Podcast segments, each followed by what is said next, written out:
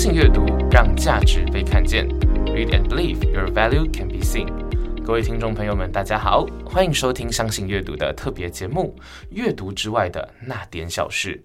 我是主持人饼干，一个自由流浪的阅读写作老师。那非常的高兴啊，今天有机会呢，可以邀请到相信阅读国际股份有限公司的执行长郑丽颖 Lilian 丽姐。那就是我们其实固定都会有一个访谈人的节目，就很感谢丽姐愿意当我们特别节目的第一位来宾哦。其实呢，就是像丽姐啊，是其实是一个新创公司的老板嘛，对不对？是，嗨，饼干老师 Hello，大家 hello，好。那对于很多的年轻人来讲啊，在现在这个景气不好的社会，很多人都不想要替别人的老板赚钱，就想说要自己出来闯荡一番。所以，既然丽姐也是自己出来创业的，我就很想要知道丽姐当初在创业的过程中啊，为什么会想要去做创业的这件事情呢？以及在创业的过程中有没有什么经验可以跟我们这些就是刚出社会的新鲜人分享的？是，谢谢饼干的提问哦。那饼干老师讲这个问题非常的好。我想创业，嗯，不是只有我，就是现在尤其疫情的这个时代，创业的人更多。但是呃，我这边其实要分享的是第一件事情是为什么我要创业。呃，过去其实我在公司，其实公我也是有在有当过上班族哦。那这件事情对我来讲。呃，我并不觉得无聊，因为在工作当中，我因为我本身就是一个学习型的人，我会不断的去挖掘自己想要继续的。呃，在工作上面怎么样能够让自己更好？所以我会不断的学习，甚至像我自己也很喜欢去听演讲，各种的学习。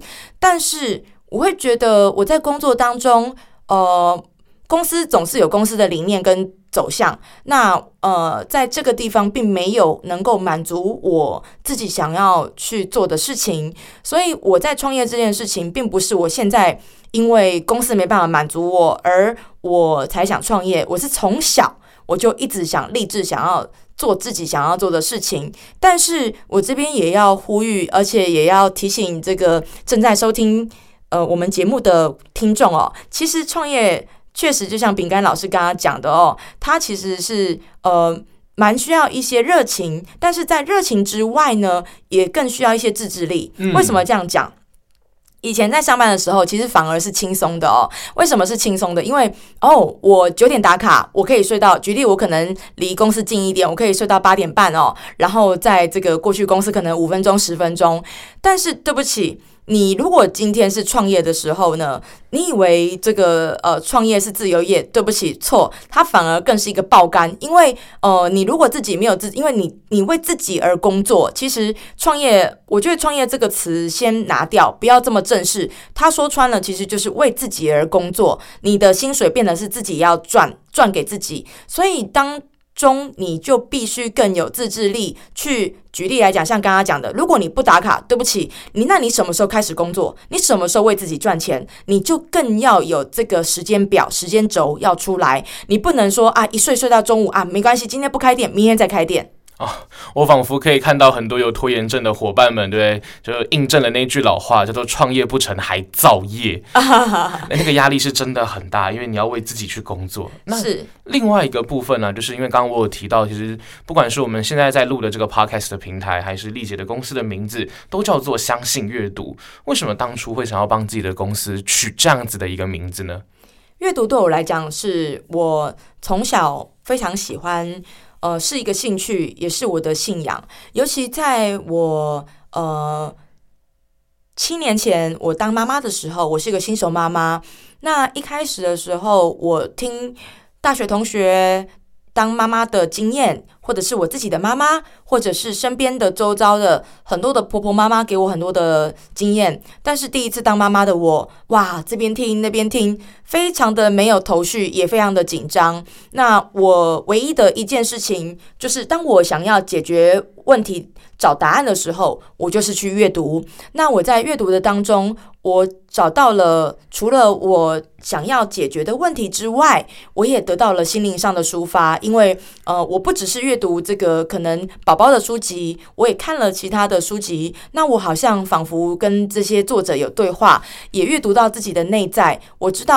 当一个新手妈妈的不容易，但是我怎么样去呃，连我先生可能都安慰不了我，因为他也不知道哇，你不就是带小孩子有什么好忧郁的？所以我从阅读当中，我给我不断是启发，更是带给我很多的呃心灵上面的安慰。所以呃，我在小孩子新年刚上小学，我就毅然决然的觉得阅读这件事情对我更是非常的。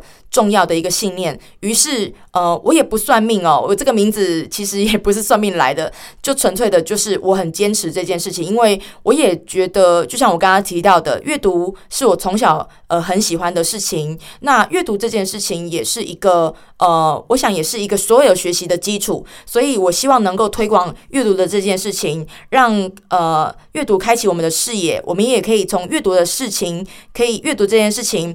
我们能够展现我们的价值，所以相信阅读是这么来的啊！原来是这个样子。那相信阅读的 logo 上面呢，除了有书嘛，毕竟是阅读，我看到一只小蜜蜂，那个是什么东西啊？那个呃，小蜜蜂是这样子，就是小蜜蜂，大家就是知道它是非常的，印象当中是非常的勤快哦，然后非常的就是。那首歌嘛，哦，小蜜蜂去做工嘛，就是不断的努力，不断的非常的勤快，不断的呃去去努力打拼嘛。但是除了这个特质之外哦，呃，这个 IP 我的设定还有另外一个，因为 B 的英文其实还有一个语义是音译是新闻，我也希望透过真实的报道，不管是我们采访的呃。上市公司或者中小企业，他们或者是现在新创公司，呃的一些辛酸血泪，那背后的故事，创业的故事，我想就像海浪一样，虽然看起来都是浪，但是每一个浪打起的浪花都不一样。所以我希望透过这样子的一个新闻报道，哦，真实性可以让大家知道。原来是这个样子。那其实我刚刚听完丽姐就是讲的那些故事啊，不管是七年前自己照顾孩子，还是关于那个蜜蜂的解释，我我非常的可以理解。就是丽姐跟我一样是一个热爱阅读，而且致力于推广阅读的人哦。可是那我就有一个小小的疑惑了，因为其实我们就要相信阅读，而且我们公司在做的事情也像是在推广阅读。让我梦回以前就是在图书馆当实习老师的生活，我们在做的事情就是去告诉学生我们多读书啊，然后去做各式各样的阅读推广活动。但就是我们在实际推的时候，就知道学生还是很多人不爱。可是放在成人的生活中，感觉这又是会，这又会是一件更困难的事情。那我们这个公司，它毕竟要盈利，它到底要怎么生存下去啊？这个就是对，谢谢饼干老师问这个，这这个真的是一个呃，所有。创业者哦，这个都会遇到的生存的问题。那确实，相信阅读，我们我的我的目标跟我的理想，就是在推广阅读这件事情。但是。因为我们必须也要生存，呃，才能让大家能够继续的在这边，呃，一一方面感受我们推广阅读的文化。那我们也从事这样的教育事业，所以我们也有举办了，我们有几个主轴哦。第一个主轴是我们规划了一系列的精彩的讲座，所以我们有阅读讲堂。那我们定期的会举办讲座跟活动，我们有分大人系跟亲子系哦。那我们希望能够增进。亲子互动哦，让大人小孩都可以沉浸在阅读世界，让我们的阅读不是这么的生硬，好像像以前在学校一样，只是为了贝多芬，为了考试。那我们也希望能够在阅读的世界里面发挥孩子的无限的想象力，也让大人在这个里面也可以。呃，大人系是这样子，大人系是。相关的课程包含文案力、简报力，或者是其他相关的在职场上面可能有需要的一些呃一些工作坊。那亲子系就是希望能够带动亲子互动，而且能够让孩子从小培养这些阅读的习惯。所以我们有第一个主轴是我们阅读讲堂，那第二个我们有像现在饼干老师来录制的这个 p o c k e t 节目，我们有听的阅读。因为像我的视力不是很好哦，最近这个越来越越弱的视力，我当初就在想说，如果哪一天我的视力看不清楚的时候，或者是像我们总是会有一些呃视障朋友，那我们怎么样让他们也可以透过阅读来进行学习，所以我的另外一个主轴就是听的阅读，也就是 podcast 节目。那我们设置了，我们花了蛮建制了蛮多的经费，就是为了让这个品质更好。那所以我们有一个很棒的设备跟录音的环境，所以我们听的阅读，也就是我们制作 podcast 节目。那再来第三个主轴，也就是看的阅读。那看的阅读，我们有一本旗下有一本聚焦制 focus 聚焦制，是一本季刊，会在各个通路 seven，然后。做发行的动作，原来是这个样子，因为。